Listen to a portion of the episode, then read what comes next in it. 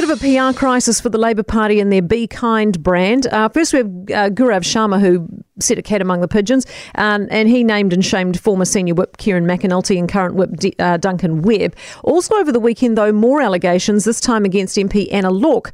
So how does Labour respond? Former Labour Party staffer Shane Te Pou joins us. Shane, you've been and worked in this circle. Do these allegations surprise you? Parliament is a very robust, in many ways, incestuous sort of work environment. So in that context, no, they don't. Is it part of it, the fact that, you know, there seems to be a real issue at the moment within Labour? Do you put it down to part of the fact being they've got such a huge backbench at this point? You know, a lot of junior MPs and staff members are perhaps just feeling a wee bit neglected.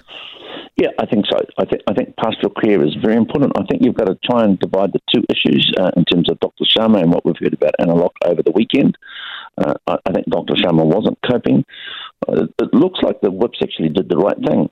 He had a high turnover. He had some complaints by staff, so they froze his staffing, and they tried to put in support mechanisms. Anna Lorck, a little bit of silliness there. You know, you've got to treat your staff with respect. They're not your Uber drivers, and so I think the issues are somewhat different. Do you think also part of the problem, some of these backbenchers never thought they'd get into Parliament at all, and they're now perhaps a bit over their heads? Oh, absolutely. And the other thing is that there are two types of candidates. There are candidates that sort of get the right timing, that they're not party activists, they just get on the wave, and some of them have never had political defeat in their time, and that builds character. And then you have Labour Party activists. People know the good times, the bad times. They have to fundraise. They have to be, active over a period of time, and so they have a better understanding of the political process. So I think that is part of it. You say it's time for a different construct. What do you mean by that?